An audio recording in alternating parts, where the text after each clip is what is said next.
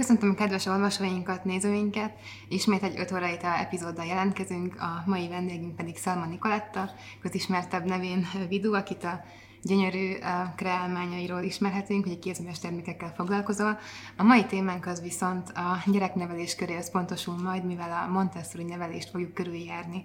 Úgyhogy én elsőként azt is kérném tőled, hogy egy picit Mesélj nekünk arra, hogy te hogy kerültél kapcsolatba Montessori neveléssel, és hogy mikor találkoztál vele először? Hát legleg először még egyetemista koromban, mert ugye rajztanár vagyok, és, és ott is foglalkoztunk ezekkel az alternatív iskolákkal. Úgyhogy ott, ott már találkoztam vele, de nem ez volt az első kiinduló pont, vagyis hát ebben az értelemben most a gyereknevelésnél, hanem amikor megszületett a kislányom, akkor kerestem különféle lehetőséget arra, hogy hogyan lehetne őt fejleszteni, és akkor bukkantam rá igazából az Instagramon ilyen montessorizó anyukákra, uh-huh. akik aztán inspiráltak arra, hogy ezen az úton elinduljak. Hogy mondjuk el a nézőinknek azt, hogy milyen irányelveken alapszik fel a Montessori, vagy hogy mi ez tulajdonképpen? Ez egy olyan módszertan, ami arra összpontosít, hogy a gyerek a saját tapasztalatai alapján sajátítson el különféle dolgokat, illetve a gyakorlatiasság is egy fontos szempont, mert hogy amit elvégez a gyerek, igazából az beleépül aztán az emlékezetébe és, és a készségeibe. Úgyhogy ez a, ez a gyakorlatias szemlélet és a tapasztalati tanulás, és ez mind a kettő aztán rá segít arra, hogy önállósodjon az a gyerek, tehát hogy ez a önállósodás felé vezesse őt. És melyik volt az a pontja, amit teged legjobban megfogott, ami miatt azt gondoltad, hogy ennyire bele szeretném merülni ebbe a témába? Ö, nekem elsősorban az, az volt szempont, hogy, hogy szerettem volna, hogyha ha a gyerekem mm, a mindennapi életben is olyan szinten részt vesz, mint ahogy mi is, tehát hogy ő nem egy, egy külön, elkülönült lény legyen nálunk, akivel nekünk folyamatosan, nem is, hogy folyamatosan foglalkozni, hanem foglalkoztatni kelljen őt, hanem hogy bekapcsolódjon abba a családi életbe, és akkor ő is kivegye a részét, és ezáltal tanuljon is ugye a mindennapi dolgokról. Úgyhogy ez, ez egy fontos szempont volt, és szerintem az oktatásban is egy nagyon fontos szempont lenne ez az iskolákban is, hogy azok a gyerekek minél többet tapasztaljanak, és, és praxisból tanuljanak, és ne csak elméletből. Uh-huh, uh-huh. És uh, ugye te elvégezted egy képzést is ebben a témában, és ezt a várandóságod előtt tetted? Vagy ez mikor? Mikor már pici volt a kislány, vagy még még előtte? Nem, ő már akkor meg volt, olyan négy hónapos lehetett körülbelül, és akkor kezdtem jobban foglalkozni ezzel, hogy mivel is játszon, vagy miket tehetnék ki elé, ami olyan érdekes, és uh, akkor talált rám ez az egész úgy igazából, hogy, hogy ott, ott ezeknél az Instagramos anyukák, nem csak anyukák, mert ők amúgy szakemberek, csak épp anyaságén vannak, és akkor ők posztolnak erről különféle videókat, vagy, vagy fotókat, hogy hogyan, miként, és az nekem nagyon tetszett, de már tudtam akkor, hogy, hogy ez így kevés, hogy látok pár képet, uh-huh. videót, hanem hogy nekem ehhez kell egy valamilyen szakmai alap, pluszba. Uh-huh. És akkor... Uh, akkor... Bocsánat, hogy megszakítlak, csak arra lenne kíváncsi még a videókon, meg a képeken, ott miket láttál, amit téged ennyire, ennyire megfogott ebben Hát körülbelül olyan kaliberűek voltak, mint amiket én is osztok az Instagram oldalamon, tehát, hogy mutatják, hogy a gyerek egyedül fölveszi a kabátját, egy két éves gyerek, uh-huh. vagy egyedül fölveszi a cipőjét, vagy ahogy mosogat. Tehát, hogy ilyen praktikus dolgokat, uh-huh. ahogy végez, és nekem ez nagyon tetszett, hogy, hogy hogy ilyenre képesek a gyerekek, és wow, és közben nem is gondolnánk róluk, és akkor ez, ez motivált, hogy akkor próbáljunk meg ebbe az irányba menni, de kellett ez a szakmai alap. Nekem úgy, úgy tartottam hitelesnek, hogy ez kell, meg, meg amúgy is kell, hogyha az ember ebbe el akar indulni. Ugye lehet elolvasni könyveket, persze az is jó, de ha már úgy komolyabban bele akar menni az ember, akkor tényleg ez, ez egy jó, jó irány volt, és nem is bántam meg igazából. És magát a képzést, azt hogy képzeljük el?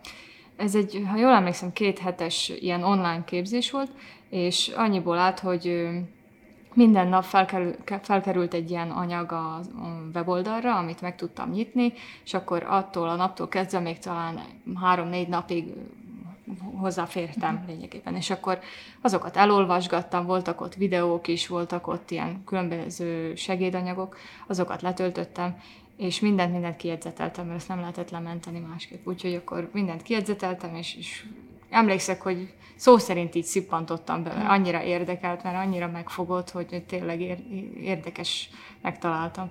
De akkor a kisláget pár hónapos volt, ugye? Igen. Hát akkor nem tudtad rögtön beintegrálni, gondolom, a nevelésbe ezeket? Nem, nem, nem. Ö, ott ugye a Montessori nevelés, ott az már a születéstől kezdve, hanem már a pocakban kezdődik, de mm, ott az elején vannak ilyen, ilyen például a pici babák fölé lehet tenni ilyen különböző mobilokat, amik így mozognak, ilyen, ilyen lekötik, hogy mondjuk fekete-fehér színű, vagy különböző formák, amiket így felakasztanak. Na, ezek nálunk kimaradtak, mert akkor mm. még, még nem foglalkoztam vele, de aztán a későbbiek aztán már bekerültek, amikor már ilyen tükrök, tükröket lehetett bevetni, meg, meg ilyen különböző tapogatós, ilyen kincses kosaraknak mhm. hívják, ezek vannak a legelén. Ez igazából egy ilyen kosár, amit telerakunk mindenféle tapintású vagy, vagy tematikájú eszközökkel, és akkor a gyerek azokat fogdossa és is nézegeti.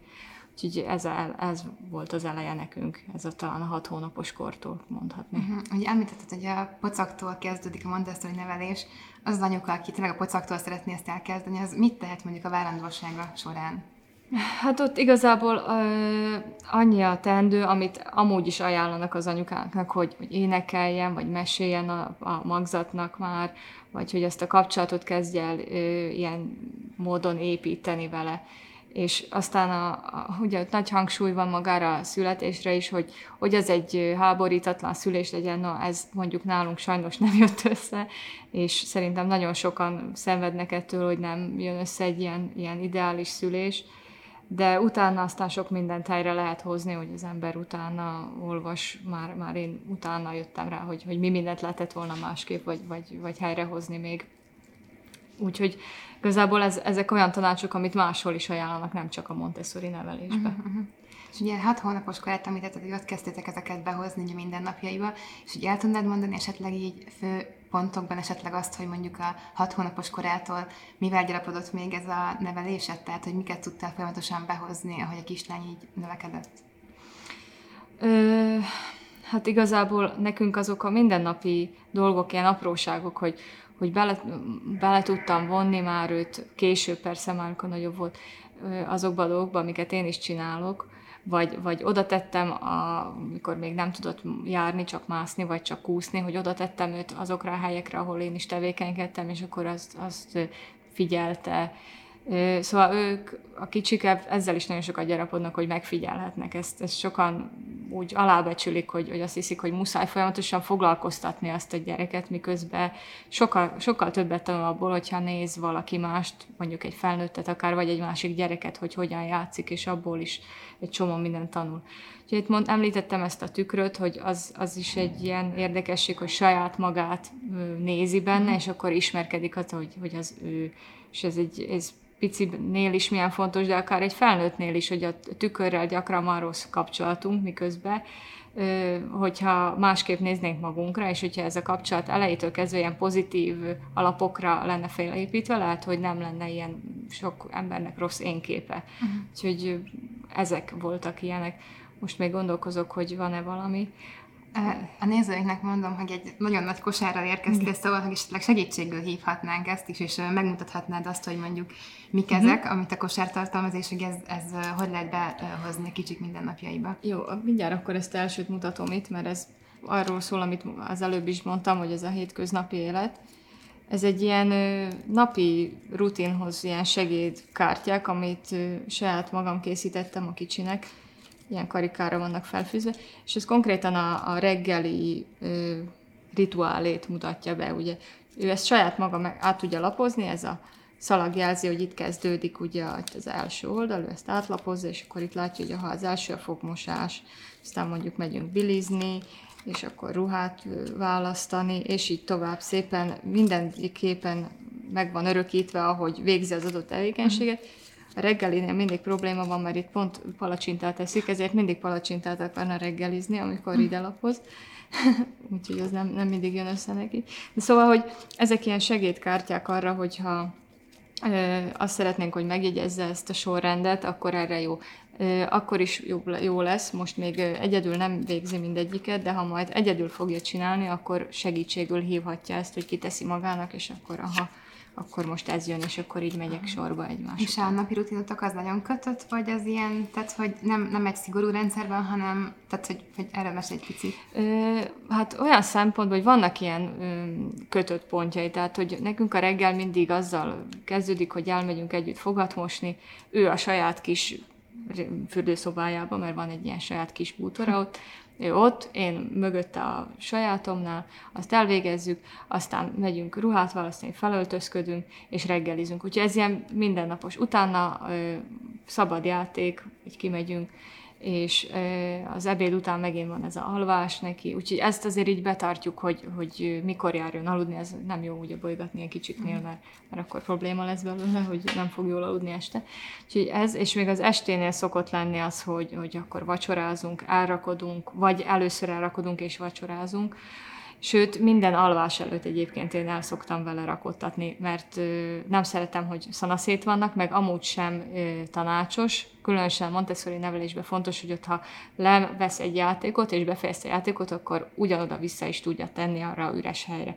Úgyhogy ez, ez nálunk is működik, de vannak játékok, amik nem arról a polcról kerülnek el, és akkor, akkor azok úgy henteregnek, azt mindig el kell rakni. És a két éves gyerkőcöt azt könnyű erre elbírni, hogy vagy ezt szoktam meg? Vagy, ezt vagy... szoktam meg. Aha, mindig, mindig elejétől kezdve ez van, hogy rakodunk vagy együtt, vagy ő már egyedül tudja, hogy, hogy meg kell csinálni, és akkor nem mondom, hogy mindig magától megcsinálja, de nagyon sokszor van úgy, hogy, hogy tudja, hogy ő most már megy aludni, és bemegy, és elrakja. Tehát érdekes számomra is, hogy, hogy sok szülő pedig arra panaszkodik, hogy nem, nem tudja rábírni. De lehet, hogy ez a titka, hogy a kezdetektől mm. ez, ezt látja. Ezzel nézhetjük tovább a kosarat, hogy miket hoztál még.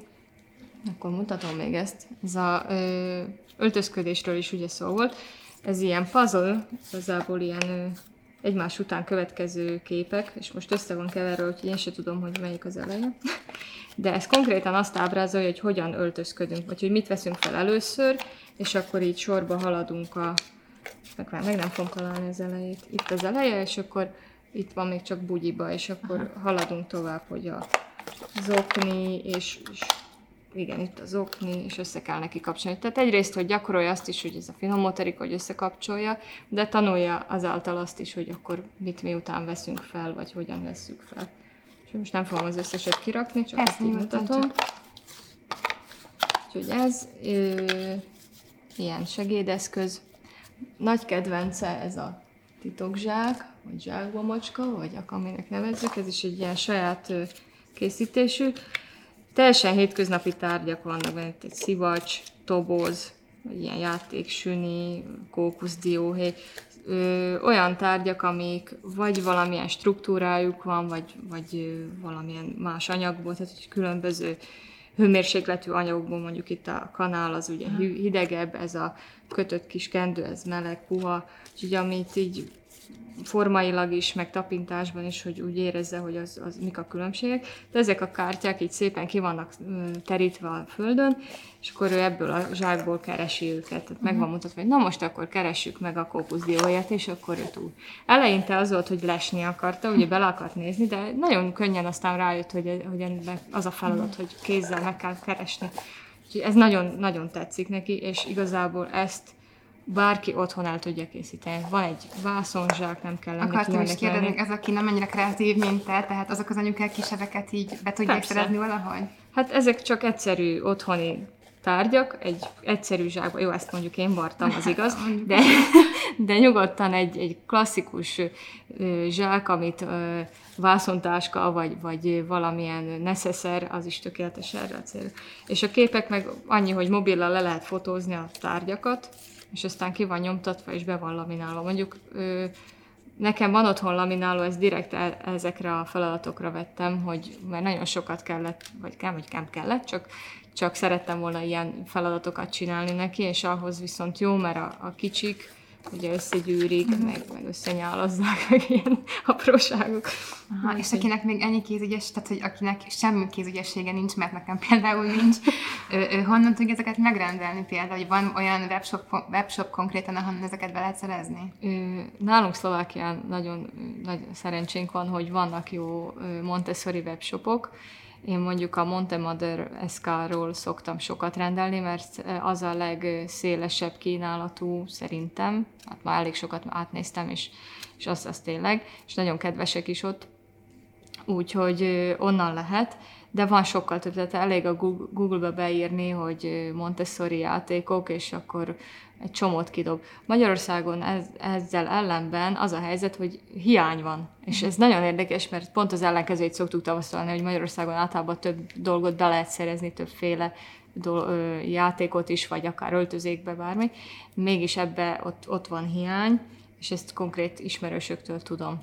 Úgyhogy sokan rendelnek Szlovákiából oda. És ez korosztályilag van szétírva mondjuk, hogy melyik, tehát milyen korú gyerkőcnek milyen játék való, vagy itt annyira nem kötött a szabály, vagy ez hogy, hogy működik? Attól függ, milyen oldalról beszélünk, de általában úgy szokják a Montessori játékokat elosztani, hogy mire, mire akarunk központosítani, mondjuk finom motorikára, vagy az érzékszervek fejlesztésére, vagy a praktikus tevékenységek a háztartásba.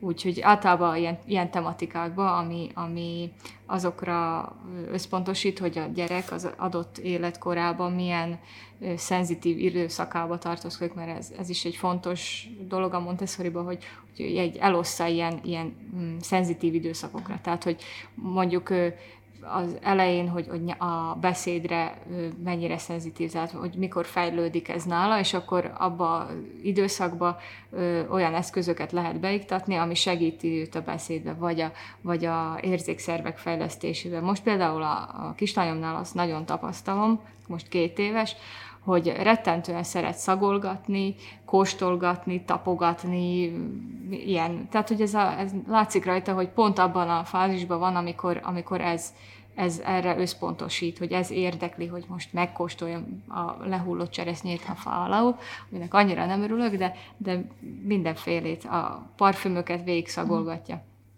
Úgyhogy, úgyhogy ez, és az az érdekes ezekben az időszakokban, hogy, hogy úgy tartják, hogy, hogy van egy mondjuk egy két-három év, amíg erre érzékeny a gyerek, mármint hogy olyan befogadóképes, és aztán ez így lezárul. És ez nem azt jelenti, hogy teljesen lezárul, hogy onnantól kezdve már, már nem lehet megtanítani semmire, vagy, vagy olyan ingerek közé helyezni, viszont sokkal nehezebben fogja elsajátítani. Ez pont nagyon jó példa erre a nyelvtanulás, hogy a kettő éves kortól a gyerekek nagyon könnyen tanulnak ugye beszélni, idegen nyelveket is mindent. Mink felnőttek sokkal nehezebben tanulunk idegen nyelveket már, mert mi már nem tartozunk abba az időszakba bele, amikor ez, ez, ez könnyen megy. Úgyhogy ez, ez egy olyan jó példa erre. És ez, ez sok, sokféle, akár a mozgásnál is vannak ezek a periódusok, akár, ugye mondtam, a nyelvtanulást, érzékszervek, akkor és van olyan időszak, amit te kifejezetten vársz a kislányodnál, hogy majd ott milyen eszközöket lehet bevetni, és hogy ez, az mennyire érdekes lesz? Ö, én mondjuk várom azt, hogy mikor fog úgy igazán a betűk meg számok. Mondjuk a számok azok érdeklik, már most is simán meg tud, megmondod neki, hogy hogy kettőt kérsz, akkor kettőt hoz, pedig még csak két éves, és tudja, hogy, mm. hogy a kettő az mit jelent, hogy egy dologból ugye többet, és, és akkor odahozza de a betűknél vannak nagyon érdekes feladatok szerintem, ami, ami nagyon érdekes, hogy pont a könyvben is most olvastam, hogy a, a kicsiknél három éves kortól hat éves korig van ez a szenzitív időszak, miközben az iskola hat éves kortól kezdődik. Mm-hmm. Tehát pont akkor kezdődik, amikor ő náluk úgymond lezárul az a érdeklődés a betűk iránt. És hogyha mondjuk valaki pont akkor kezdi el csak a betűkkel való ismerkedést, lehet, hogy sokkal nehezebben megy majd neki, mint az a gyerek, aki már előtte foglalkozott betűkkel. Nem azt jelenti, hogy kell tudni olvasni, de hogy, hogy találkozzon a betűkkel. Benned van olyan ambíció, hogy megtanítsd olvasni még az iskola előtt? Mert én például arra emlékszem, hogy amikor mi voltunk ugye elsősokat, akkor nyilván nem volt még, nem jöttek át ezek az alternatív módszerek, de akkor emlékszem, hogy a szülőknek így hát nem ajánlották, erősen nem ajánlották, hogy megtanítsák olvasni a gyereket, meg írni főleg, mert hogy ez hm. az iskola dolga Ellen kíváncsi, hogy itt a montessori belül, hogy ezt, ezt te hogy látod?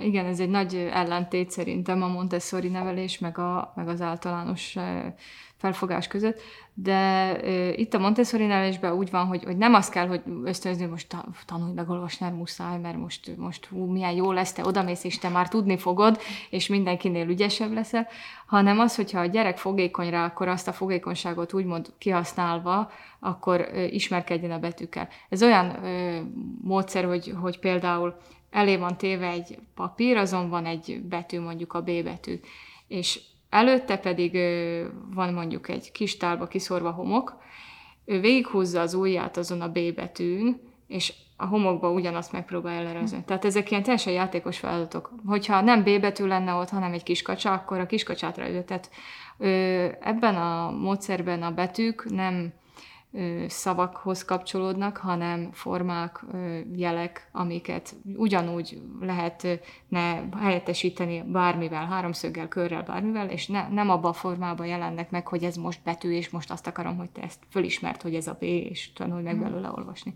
Ennek ellenére ott van az érdeklődés, és szerintem, hogyha ott van az érdeklődés, akkor, akkor hülyeség lenne úgy hozzáállni, hogy én akkor sem foglak megtanítani mhm. olvasni, mert az XY azt mondta, hogy ez nem jó. Szóval gyerek dönti el szerintem ezt. Most így az olvasásnál tartunk, én nagyon érdekelni, hogy könyvekhez hogy álltok. Hát a könyvek, azokat is mutatok, mert itt vannak páran. Ezek általában olyan könyvek nálunk, amik ilyen teljesen hétköznapi dolgokat tematizálnak. Ez mondjuk ilyen, ilyen általánosságban van, hogy az én világom lexikona, és akkor így megnézzük, hogy vannak itt ilyen hétköznapi, hogy hogyan öltözködnek, hogyan mennek óvodába, vagy mit csinálnak a városba az emberek. Tehát a, a való világot mutatja be igazából. És ugyanígy vannak ilyen tematikus könyveink, ami mondjuk itt a szlovák könyv, de lényegtelen, mert még úgyse olvasunk, és úgyis a képek a lényeg, hát hogy a strandon mi zajlik.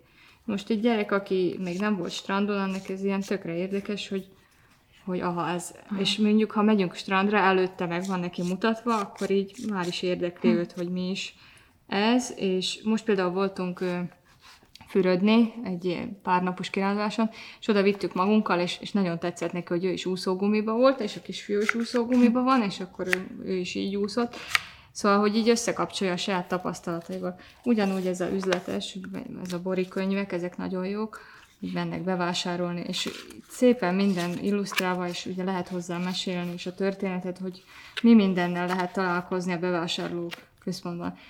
Szóval a lényeg, amit ehhez akartam mondani, hogy a Montessori nevelésben a könyvek általában, nem is általában, mindig a, a világ, a körülöttünk lévő világot tematizál, és nem fantázia világokat, mint sokszor ugye ilyen tündérmesékre gondolok, hanem elsősorban ezeket, mert hogyha ezekből tanul, akkor utána könnyebben tudja majd úgymond feldolgozni ezeket a fantázia történeteket, amikkel előbb-utóbb úgyis fog találkozni, de, de ami után megértette a saját közegét, a saját élő világát, akkor fogja tudni csak ö, úgy kezelni azt a, azt a fantáziavilágot, hogy, hogy ezzel a távoltartása, hogy ez nem, nem az valóság, ugye.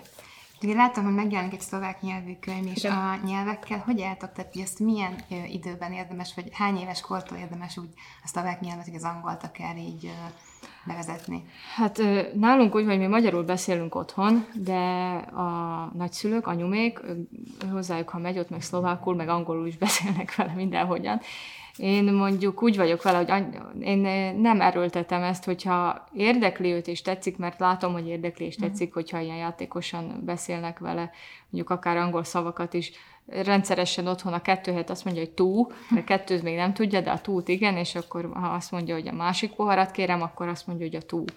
Úgyhogy én ebből nem csak gondot, én mindenképp amúgy ebbe a két éves kortól érdemes más nyelvekkel ken is kommunikálni, Viszont szerintem a, az a közeg, ahol otthon van, ott, ott az érdemes elejétől kezdve vagy egy nyelven, vagy akkor elejétől kezdve két nyelven. Tehát, hogy ne az legyen, hogy na most oké, okay, betöltötted két éves, mostantól szlovákul fogunk velünk, mm. veled beszélni, vagy, vagy a apu szlovákul fog, anyu meg magyarul, hogy ez így nem jó, mert összezavarodik, az a gyerek nem fog érteni, hogy most mi van.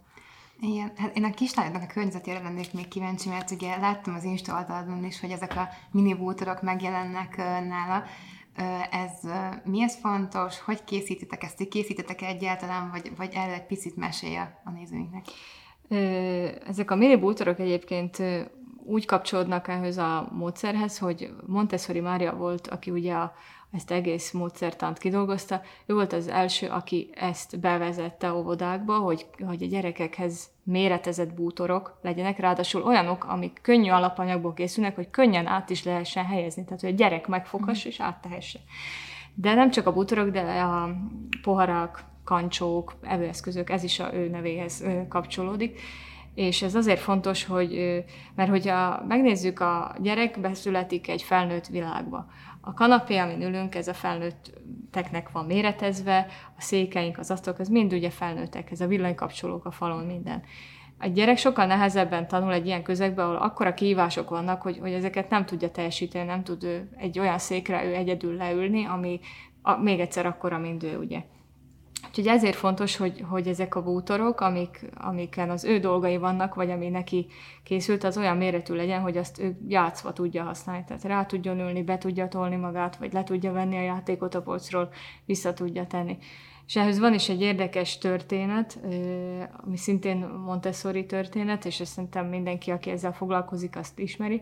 És ez úgy szól, hogy, hogy egyszer az óvodában az egyik gyerek a magas polcról, a tetejéről le akart volna venni egy játékot, és, és látta a Montessori Mária, hogy oda nyújtózkodik, és oda ment, hogy levegye neki ezt a játékot, és a gyerek meg azt mondta neki, hogy nem, nem, ne vedd le, hogy segíts, hogy egyedül csinálhassam. Uh-huh. És akkor így megfogta, és fölemelte a gyereket, hogy levehesse úgymond saját magának azt a játékot. Szóval, hogy ez ilyen, ez a gyereknek ez a üzenet, hogy valójában nem azt akarja, hogy mindent mit tegyünk elé, mindent mit csináljunk meg neki, hanem hogy őt közelebb vigyük ehhez a célhoz, hogy ő egyedül tudja ezt megcsinálni. Uh-huh. És ez, ezt elfelejtik sokan, sajnos. És mi mindenből van nektek otthon mini verzió? Ö, játékos polc, amin ugye játékok vannak, akkor van ruhásszekrény, könyvespolc, van neki saját asztal, a széke a rajzoláshoz is, meg az evéshez is, akkor fürdőszobai kis sarka Ezeket ti készítitek neki? Vagy? Ö, van, amelyiket mink csináltuk, igen, van, amelyik ilyen régi bútorból lett átcsinálva, mondjuk a konyhája az ilyen régi, ilyen előszoba bútorból lett, akkor a ö, ruhásszekrény, meg a könyvespolc, ezt egy barátunk készítette, aki asztalos, úgyhogy az, az asztalos munka, ágya van saját, hogy ez csak ilyen madrac ágy, a Montessori ágy, ez csak olyan, igazából nagyon praktikus szerintem, minden gyereknek ilyet kéne használni, mert nem kell félni, hogy legurul és, és megüti magát, mert igazából... Ez hogy néz ki az ágy? Hát ez csak egy egyszerű madrac a földön, igazából. Persze van rajta egy ilyen kárpit, uh-huh. és arra kerül aztán a lepedő.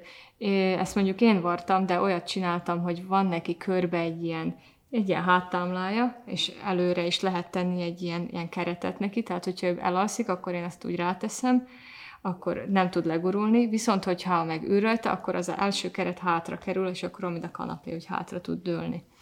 Úgyhogy nagyon praktikus tényleg, mert, mert könnyen föl is megy, le is megy róla. Az merült fel bennem közben, hogy mi történik akkor, hogyha a gyereke a bútorokat kinövi, mert ugye ezek gondolom nagyon mini mérete lehetnek most szabba egy két éveshez. Hát ő egy iskoláskorú gyerek is fogja még tudni használni, tehát hogy eléri azt a kort, még fogja tudni használni, de aztán persze le fog kelleni cserélni egy idővel, de vannak nagyon jó bútoraink, amiket lehet variálni. És most nem akarok reklámozni, de IKEA-ban például tök jó megoldások vannak ugye erre, úgyhogy mi eleve ezekkel variálunk, hogy, hogy azt majd esetleg meg lehet magasítani. Ágyat, ezt idővel így is, is az ember venne egy rendes ágyat, úgyhogy nem probléma szerintem ez, hogy most kicsik a bútorok. Fontosabb az, hogy ő tudja őket használni probléma nélkül, hogy, hogy tényleg ő, ő otthonosan mozogjon abban a saját terében, úgymond. És a többi gyerekkel egyébként hogy jön ki a kislányok? Tehát, hogy észreveszel változást, mert ugye másképp van nevelve, tehát, hogy ő máshogy viszonyul dolgokhoz, mint a többiek? Az az igazság, hogy nagyon keveset van így más gyerekekkel, mert rengeteget vagyunk csak otthon, kettesbe, és ha itt-ott elkerülünk társaságba, akkor tényleg csak abból tudok kiindulni. Úgy veszem észre, hogy még nagyon jó tolerálja a többi gyereket, tehát olyan szempontból, hogy, hogy azt látom, hogy mások azért ilyen agresszívabban elveszik a játékot. Ő nem csinálja ezeket, tehát volt egy ilyen érdekes helyzet, hogy elmentünk ringatóba, és, és a gyerekek ott randalíroztak, játszottak, és mindenki ugye levett valamit, és ott hagyta. Mm. És ő is levett valamit, de aztán úgy döntött, hogy nem akar vele játszani, és így nézett rám, hát mondom, ha nem akarsz vele játszani, akkor tedd vissza a helyre. És ő visszatette a helyre, és így, így kicsit így láttam, vagy így nem is láttam, inkább csak így érzékeltem a körülöttem álló szülőktől ezt, hogy, hogy na most gondolkoznak, hogy ez a gyerek hogy, hogy visszateszi a játékot egy szóra, tehát mm. hogy mások meg nem. Úgyhogy így a közegben így működünk. És a párod az hogy, hogy viszonyult ehhez az egészhez, amikor mondtad, vagy gondolom tőled származott az ötlet, hogy mondtad, hogy szerint neveljétek a igen, kislányt. Igen. Hogy tudtatok ebben így konszenzusra jutni? Hát igazából önnek ez nagyon új volt az elején, persze mindenkinek, aki ugye nem találkozott vele, és hát el, elmagyaráztam, hogy ez miről is szól, párszor beszélgettünk róla, és abban maradtunk, hogy ha nem korlátolja hogy semmiben, tehát ami, amiben esetleg más gyerekek, hogy megkapnak, akkor ő nem, hogy nem fog megkapni mindent olyat, amit, amit mások megkaphatnak, akkor ő, neki nincs vele gondja. Én mondtam neki, hogy, hogy nem azzal lesz a gond, hogy nem fog megkapni, hanem hogy sokkal többet fog ezáltal kapni, mert ő azt fogja kapni, amire igazán szüksége van, és nem azt, amire nincs. Tehát, hogy általában sokszor a szülők összevásárolnak mindent, más se tudják, mivel foglalják le a gyereket, és pont ezzel csinálnak rosszat, hogy elhalmozzák mindenfélével, és közben meg a gyerek abban sok ingerben nem tudja, hogy mihez fogjon. És ilyen játékboltba akkor nem is nagyon jártak ebbe a hagyományos értelembe vett játékboltba? Ö, nagy ritkán, nagy ritkán. Én mondjuk nagy, nagy részt az internetről szokom rendelni, vagy aztán készítek sok mindent, úgyhogy így megoldjuk ezt, hogy és a nagyszülőkkel hogy lehet ezt megértetni, hogy ne hagyjanak mindenféle dolgot, mert hát nyilván a nagyszülők mm. benne van ez, hogy szeretnének mindent velük, adni. Velük sehogy. velük sehogy. Mint hogy ők elfogadták, hogy mi így, így állunk hozzá, vagy hát jobban én, mert hát jobban én foglalkozok ezekkel a dolgokkal a kicsivel. De ö, önálluk azért megy ez a klasszikus, hogy akkor ez az amaz. Az, azt azért sikerült elérni, hogy, hogy ne legyen minden egyszerre mm, ilyen ömlesztve rá, tehát hogy ha vesznek is valamit, akkor, akkor nem kell mindent azonnal odaadni, bizonyos helyzetekben sikerült, de ezt azért folyamatosan kell őket emlékeztetni, mert hogyha jön egy ünnep, akkor, akkor mindenki hajlamos túlzásba esni, és akkor még ezt is, még azt is, még azt is, aztán azt látom, hogy egy gyerek csak ül, és így nézi, és azt se tudja, mit fogjon. És, és igazából ez nem jó, mert, mert sokkal többet érne egy, sokkal kevesebb eszköz, amivel játszhat, mint az a sok, amivel nem tud mit kezdeni. Mert azokkal tudna, ezekkel meg már nem tud, mert annyi van. És nem néznek rátok így csodabogárként, akiknek mondjuk elmondjátok azt, hogy ti alternatív módszer szerint neveltek, vagy inkább az érdeklődést tapasztalod? Ö, Facebookot fogom felhozni, ott nagyon sokat én megosztok, ugye Instagramon is, de Facebookon sokkal több az ismerősöm, ott általában az van, hogy vagy nagyon pozitívan veszik, hogy látják, amiket kiteszek, és hogy hú, ez milyen marha jó, vagy aztán jönnek a, ezek a ezzel nem értek egyet, és akkor jönnek ilyen viták. De az egyáltalán nem baj, én ezt úgy szeretek ilyeneket, mm. hogyha valaki így belekezd ilyenbe, mert, mert érdekel egyébként amúgy is a mások véleménye erről, meg, meg ha úgy is van, akkor én szívesen elmondom, hogy ennek mi is a lényege, tehát hogy ez nem egy, egy hátrányos dolog, hogyha valaki így van nevelve. Nekem nagyon tetszett az Instádon, láttam, hogy kimentetek a kertbe, és cseresznyefát festettetek. Ja, igen, és volt, igen. igen, nagyon-nagyon szuper ez a kép, és arra lennék kíváncsi, hogy esetleg vannak más ilyen szabadtéri kreatív dolgok is, amiket lehetne mondjuk kisgyerekkel csinálni ilyenkor, mert ha igen, akkor mondhatnál pár tippet a szülőknek. Hát szabadtérben szerintem rengeteg dolgot lehet csinálni. A, amit még csináltunk, ugye ez, hogy kimentünk festeni, konkrétan a cseresznyefát lefestettük, van egy ilyen kis festőállvány, és akkor ő azon festett, de hát akinek nincs festőállványa, az nyugodtan lefekszik a pokrócra, és ott is tud alkotni. De ugye a klasszikus a homokozó, a homokozóban is annyi mindent lehet akár, mi szoktunk ezekből a ezek a ilyen poharak, amik méretek szerint, hogy mindig kisebb a toronynak a teteje, és akkor abba homokot teszünk, és, és az is egy hasonló képen működik, mint hogyha egymásra rakod azt a tornyot, a, a műanyag poharakat, mint így, hogy most a homokot kell ugye úgy felépíteni. Úgyhogy ezeket a játékokat fel lehet kint is használni. Most a, van ilyen módszer is, vagy, vagy lehetőség is, hogy egy kartonlap rajzolunk valami képet, és akkor kiukazgassuk, és akkor a lyukakba gyűjtünk valami növényeket, mondjuk gyermekláncfüvet, is csináltunk, hogy ilyen haja volt a babának, hm. és akkor oda bele gyűjtöttük a gyermekláncfüvet. Vagy ugyanígy növények esetében lehet olyat, most már virágoznak a virágok, hogy szintén egy kartonlap, arra festünk mondjuk egy szivárványt, vagy csak így színes csíkokat egymás mellé, és azokra a csíkokra keresünk a kertben olyan színű virágokat, és akkor levesszük, és oda tesszük, és ilyen színpárosító például. Úgyhogy ugyanúgy ki lehet menni nagyítóval, és akkor vizsgálni a bogarakat, vizsgálni a növényeket közelről, hogy néznek ki, hogy gyűjtik a méhek a mézet, az is nagyon érdekes a gyerekeknek, úgyhogy rengeteg dolog van. Télen meg például, most a tél azért jutott eszembe, mert akkor is ügyködtünk kint mindenfélét, hóembert festettünk tehát Azt, hogy... rendes ételfestéket kikevertük a befőttes üvegbe, és van egy ilyen pumpálós pipettánk, amit megpumpálta benne a színt, és akkor ő azzal rálocsolta a hóemberre, és én totál színes, absztrakt hóemberünk lett. Úgyhogy mindenfélét lehet tényleg. Ugye mondtad, hogy lényege a tapasztalás, tehát hogy a gyerkőc minél több tapasztalatot gyűjtsön, és itt, tehát hogy nagyon sok szülő azt tapasztalom én is a környezetemben, hogy egy picit így tehát túl félteni a gyermekét. Mm. Tehát, hogy nem akarják azt, hogy, tehát, hogy megcsinálják helyett a dolgokat, és nekem az, az lenne a kérdésem, hogy hogy benned ez a túlféltés, vagy ez a féltés soha nem merült fel ilyenkor, mert ugye ő megtapasztalja ezáltal a negatív dolgokat is, akár a forró vizet, vagy most a, a, a bokorszúrását. Igen, igen.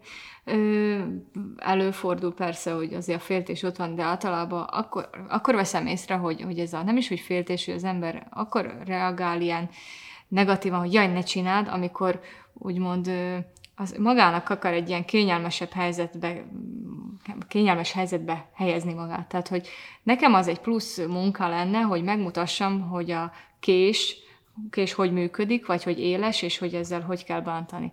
Ahelyett, hogy megmutatom, akkor inkább nem mutatom meg, és azt mondom, hogy á, ne használd, az veszélyes, és akkor eltiltom tőle.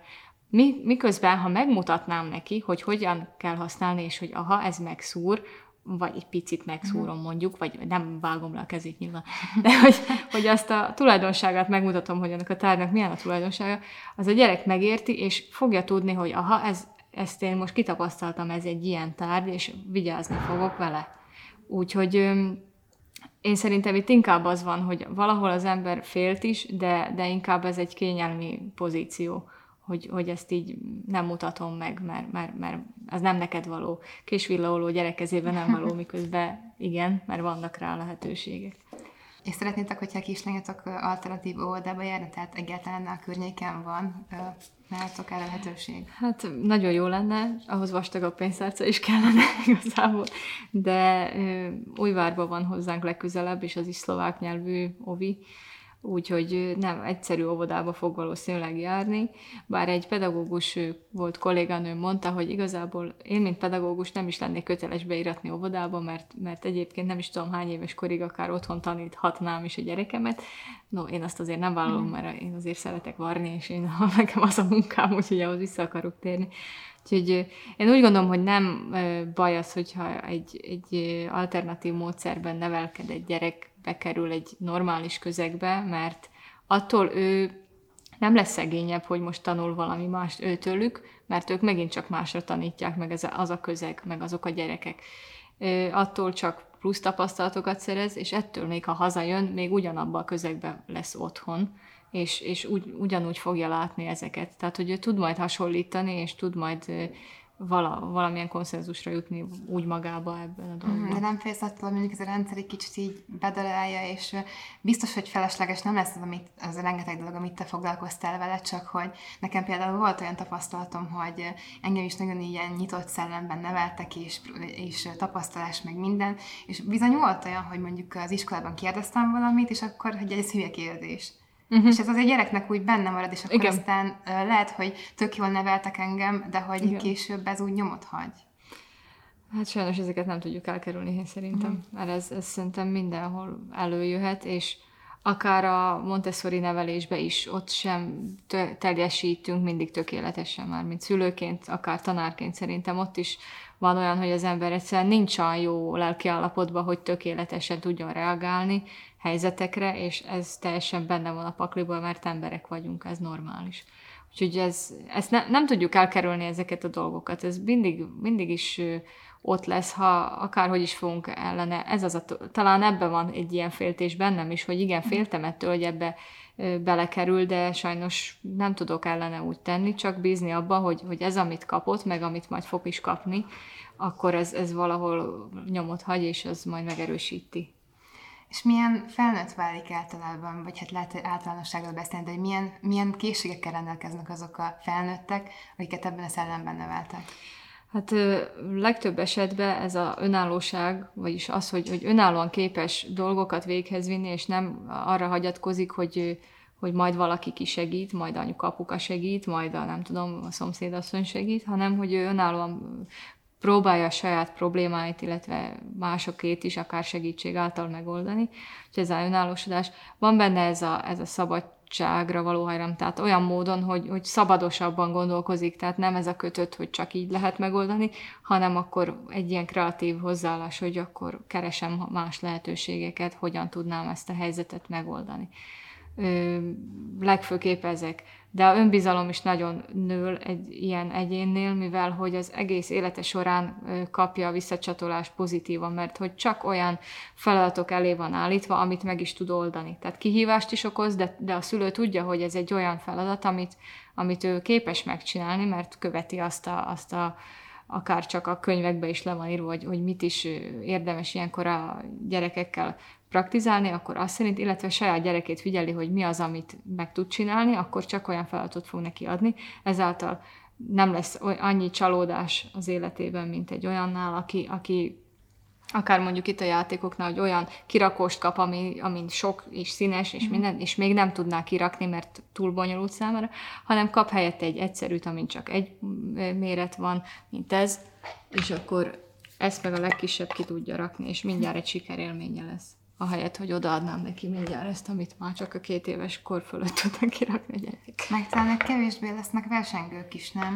Mert ugye elmondtad, hogy ez egy alapja, hogy, vagy hát az én olvasmány élményeim alapján az, az is egy alapja, hogy, hogy nem versenyeztetik a gyerekeket. Nem, nem versenyeztetik, sőt a, a jegyeket se osztanak, tehát ott csak szóbeli értékelés van ezekben az iskolákban is. Úgyhogy, és, és soha nem hasonlítják egymáshoz, hogy most te a Pistike jobb, mint a Luca, és akkor az most milyen rossz. És ez, ez talán nehéz, e, aztán ha bekerülnek a, a suliba a gyerekek, hogy ott viszont nagyon gyakran szembesülnek ezzel, hogy akár csak tornaórán, mikor csapatokra vannak mm. osztva, és futás, és akkor a egyik csapat jobb, mint a másik. Szóval ez nem biztos, hogy jó, de megint csak nem tudjuk elkerülni. És a te nevelésed az teljesen eltérő, mint hogy a kislányodat neveled, vagy te is látsz párhuzamokat ebbe? Mármint mivel Ahogy téged neveltek a szüleid. Jaj, úgy érted. Hát más, más, más.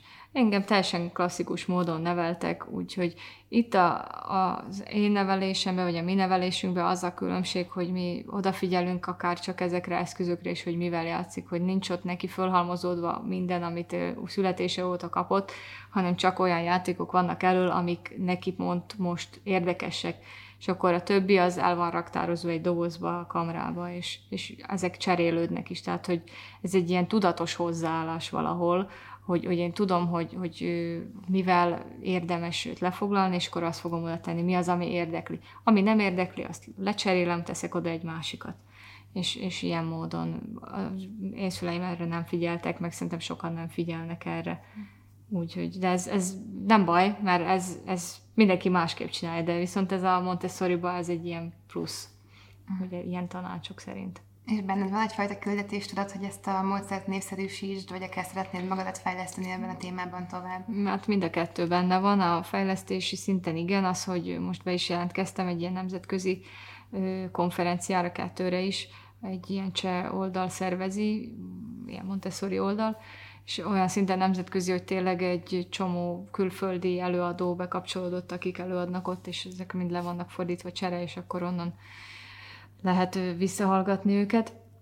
És a másik, hogy terjesztés szempontjából mindenképp, tehát más ez, a leg, ez egy nagy fő okom, hogy az Instagramon is, meg a Facebookon is ezt így terjesztem, hogy megmutassam, hogy igen, így is lehet. De nem azért, hogy most azt mutassam meg, hogy aha, nézzétek meg, hogy még így, és akkor ti meg rosszabbak vagytok biztos, mert egyáltalán nem erről van szó. Mm, lehet, hogy valaki így veszi közben, nem, nem, ezt csak azért mondom, hogy, hogy sok háztartásban ugyanúgy előfordul az, hogy, hogy a gyereket belevonják akár a sütésfőzésbe, akár a kapálásba, bármibe, mert ugye ezek a hétköznapi dolgok, amik szintén hozzátartoznak és ettől már ők is ebbe a koncepcióba mm. valahogy egy kicsit tevékenyek, csak nem tudnak róla, hogy ez az. Mm. Apom is ahogy mondta, hogy hát én is kapáltam a kertbe a papájkák, szedtem a szőlőt, meg nem tudom, hát mondom, igen, ez, ez, ez erről van szó, hogy, hogy belevonni a gyereket azokba a tevékenységekbe, amiket a felnőttek is csinálnak, és ő attól olyan büszke tud lenni, hogy ő olyat csinál, amit a nagyok, hogy ez, ez nagyon pozitív, tényleg önbizalomnövelő. Itt közben mondanám a nézőknek, hogy a Szalmami nevű Instagram oldalt kell követni, és az a kérdésem, hogy egyébként szülők fordulnak hozzád, mert ugye sok mindent megosztasz ilyen témában, és hogy vannak anyukák, akik esetleg rátalálnak ez miatt. Igen, igen, már többször volt ilyen, hogy de főként ismerősök szoktak rám írni, hogy honnan inspirálódok, vagy hogy milyen könyveket olvastam, és akkor mindenkinek ajánlom ezt a kurzust, amit elvégeztem, hogy szerintem az sokkal többet adott, mint bármelyik könyv úgyhogy szokott ilyen lenni. Sőt, pont tegnap vettem fel a kapcsolatot egy anyukával, aki szintén magyar-szlovák, de Salgótarján mellett laknak, mint kiderült, de szlovákul posztolt, és így sejtettem, hogy talán tud magyarul, és ide jár Pozsonyba egyébként egyetemre, úgyhogy itt tenni valahonnan a környékről, és úgy megörült, hogy megszólítottam, mert hogy ő meg nem ismer senkit, aki Montessori nevelésben neveli a gyerekét. Úgyhogy hát így meg lehet találni egymást, ez így jó. És te ezt minden szülőnek ajánlanád, hogy ezek szerint az elvek szerint nevelje a gyermekét? Hát én ajánlanám tényleg mindenkinek, de mindenki úgy nevelje, ahogy ő neki a legkényelmesebb és a leg jobbnak látja. Tehát, hogy én hiába fogom azt mondani, hogy én egy csomó kreatív dolgot csinálok a gyerekemmel, mikor látják a, a másik oldalamat, ahol kézművesként működök, és akkor azzal dobálnak, hogy persze, neked könnyű, mert te kézműves vagy, meg már ilyen is volt, hogy a férjem szok milyen fából egy-két dolgot elkészíteni, és akkor persze neked könnyű, hogy ilyen férjed van, megcsinálja. Hát jó van. Szóval, hogy igen, hozzá lehet így is állni, de egyébként ajánlom mindenkinek, hogy valamit azért ragadjon ki belőle, hogyha nem is az egészet, mert nem is az a lényeg, hogy most tényleg a egész Montessori módszert elsajátítsuk, és akkor mindent azt szerint csinálunk, mert ez lehetetlen, hogy nálunk se működik minden tökéletesen úgy, ahogy az, az szerint kéne de hát ezért is mondják azt, hogy igen, lehet adaptálni a házi közegre, de valójában a Montessori módszer iskolai közegre lett kitalálva, tehát óvodákra, nem meg bölcsödékre, és nem otthoni közegekre. Úgyhogy ahhoz nagyon sokat kell a szülőnek utána járni, meg, meg, meg nagyon tudatosan működni, hogy az, az működjön tényleg úgy, ahogy azt, azt, azt elő van írva. Na de ugye akik ezt csinálják, ezek mind szakemberek, akik elvégeznek öt éves iskolát, erre szakosodnak, és azoknak megy, persze. Mm. Azért egy anyuka, aki anyaságin van, és ezer millió más dolga is van, akkor ennek persze, hogy csak ki tud ragadni egy-két dolgot, és akkor az annak örül, hogy, hogy ezt beleiktatta, és az már sokat adott, ez biztos. És van olyan szakember, vagy Instagram oldal, akár, amit meg is nevezni, hogy azt nagyon jól követni, ugye téden kívül? Ö, gondolkoznom kell. Mert vannak sokan, Montessori in Real Life, ez, ez volt az első, akit így ismert, megismertem, az nagyon, nagyon inspiráló volt, és ő szokott ilyen, egyrészt blogot is vezet, de szokott összedolgozni olyan helyekről Montessori-zókkal, például zsidókkal, vagy, uh-huh. vagy Afrikából szülőkkel, akik szintén használják a módszereket, és annyira érdekes, hogy a saját vallásukban, vagy a saját kultúrákban, hogy ezt hogy építik bele, szerintem nagyon fantasztikus. Úgyhogy ő, aztán van ilyen, hogy Montessori Edited, aztán rengeteg szlovák oldalak is vannak, akik kimondottan, hogy anyukák. Ez, akit említettem előbb, hogy szintén szlovák-magyar hölgy, a Montessori vid Elias, de általában angol nevek egyébként. Még gondolkozok, hogy ki van ott. Jó, szerintem egyébként Elég. kiírjuk majd a bio-ba alulra, ezt szerintem, hogy, hogy, hogy kik ezek a nevek. Ja. Én a végére egy olyan összegző kérdést kérdeznék, hogyha így meg lehetne fogalmazni így tömören, hogy, hogy mit jelent számomra ez az egész Montessori nevelés, akkor arra mit válaszolni? Hát számomra egy teljesen életmódváltást jelent, mert hogy, hogy olyan szinten életmódváltást, hogy át kellett a saját értékrendemet értékelni, meg hogy, meg hogy az egész nevelésre egy olyan hangsúlyt tenni, amit azelőtt azért nem csináltam, mert nem is volt gyerekem, viszont így, hogy lett egy gyerekem, akkor teljesen felülértékelődtek bennem ezek a dolgok, pedig pedagógus voltam, és annak ellenére, míg pedagógus voltam, egyáltalán nem foglalkoztatott ez a téma. Még most tudom, hogy ha visszakerülnék, bár már nem valószínű, hogy visszafog, de ha visszakerülnék tanítani, akkor ezt nagyon jó bele tudnám építeni, és szerintem nagyon érdekes órákat tudnák összehozni. Úgyhogy tehát nekem sokat adott, és ezáltal remélem, hogy a gyerekemnek is sokat fog adni, hogy, hogy ez a lelkesedés ott van. Nekem kellett találnom valamit, ami otthon lefoglal pluszba, mert én nagyon aktív ember mhm. vagyok egyébként, és, és olyat akartam, ami, ami hasznos is a számunkra, és mégis érdekes, és ezt ebben megtaláltam nagyon tényleg, hogy, hogy ilyen küldetés szinten. És látsz arra eset, hogy jövőben egyre több ilyen szemléletű iskola nyílik majd esetleg? Hát nagyon bízom benne, és jó lenne, hogyha magyar nyelven is nyílnának, és nem csak szlovákul. Hát, hogy az nagyon jó lenne. Vagy legalább két nyelvű lenne. Az hát is bízunk benne. Nagyon szépen köszönöm azt, hogy eljöttél hozzánk, és hogy megosztottad velünk ezt a sok értékes tapasztalatot. Nem maradt más hátra, hogy megköszönjem, hogy néztek, illetve hallgattak minket. Ajánlanám figyelmükbe az új YouTube csatornáját, iratkozzanak fel, és találkozunk következő videóban.